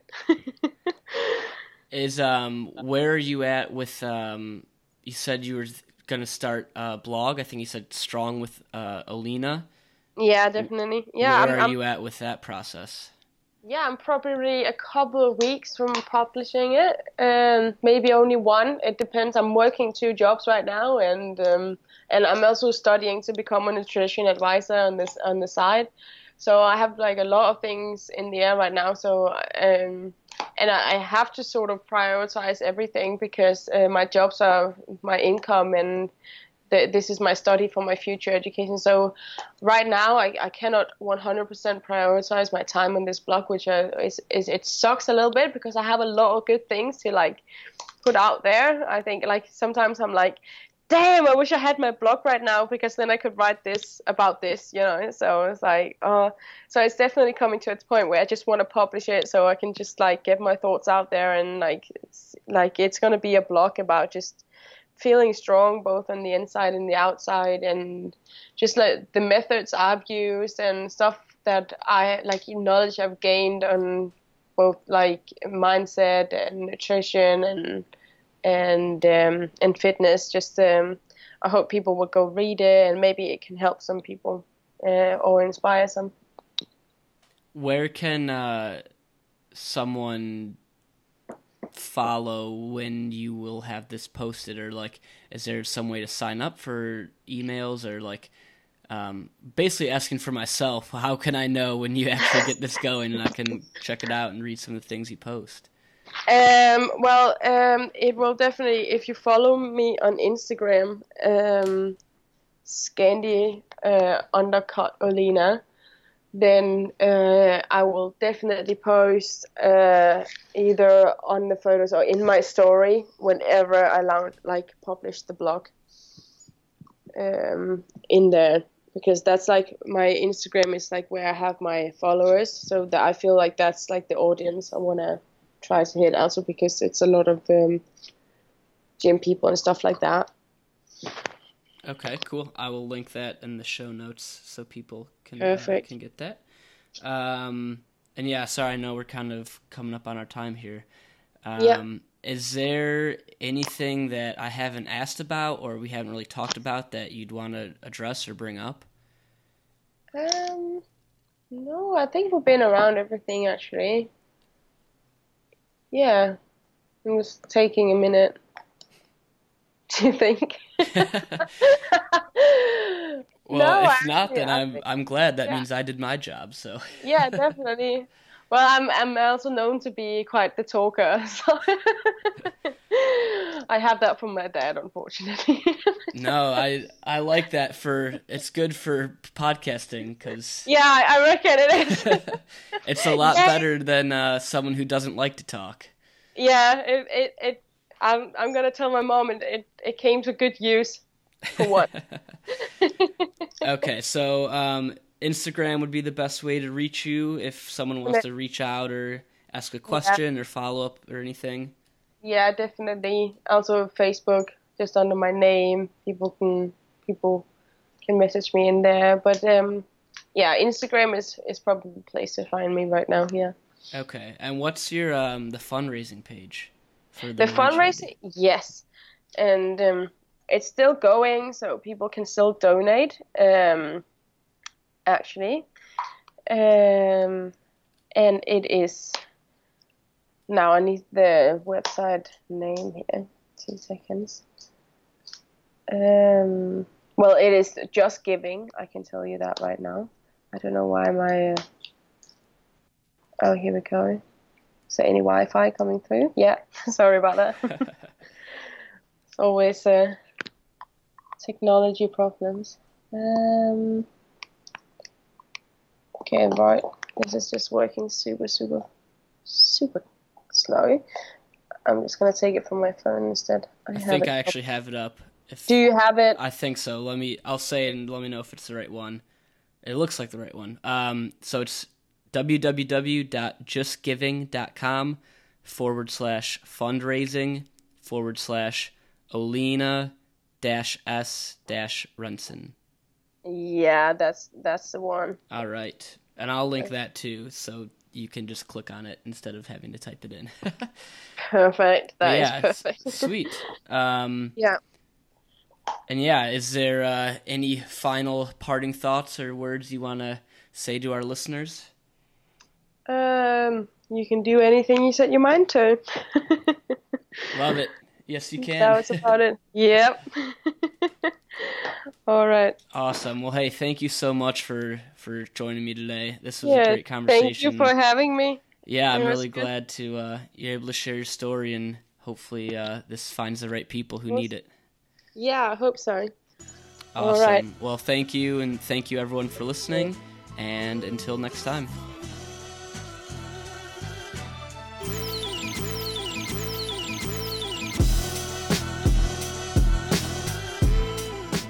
Hey everyone, Lee here again, real quick, with the question of the episode, which is When have you pushed yourself to do something you previously thought you were not capable of doing? Head to edgeofcomfort.com forward slash E EOCP16, that's the number 1 6, and leave your answer or story in the comment section at the bottom of the post. Thank you for listening, and I look forward to reading your answers. Cheers!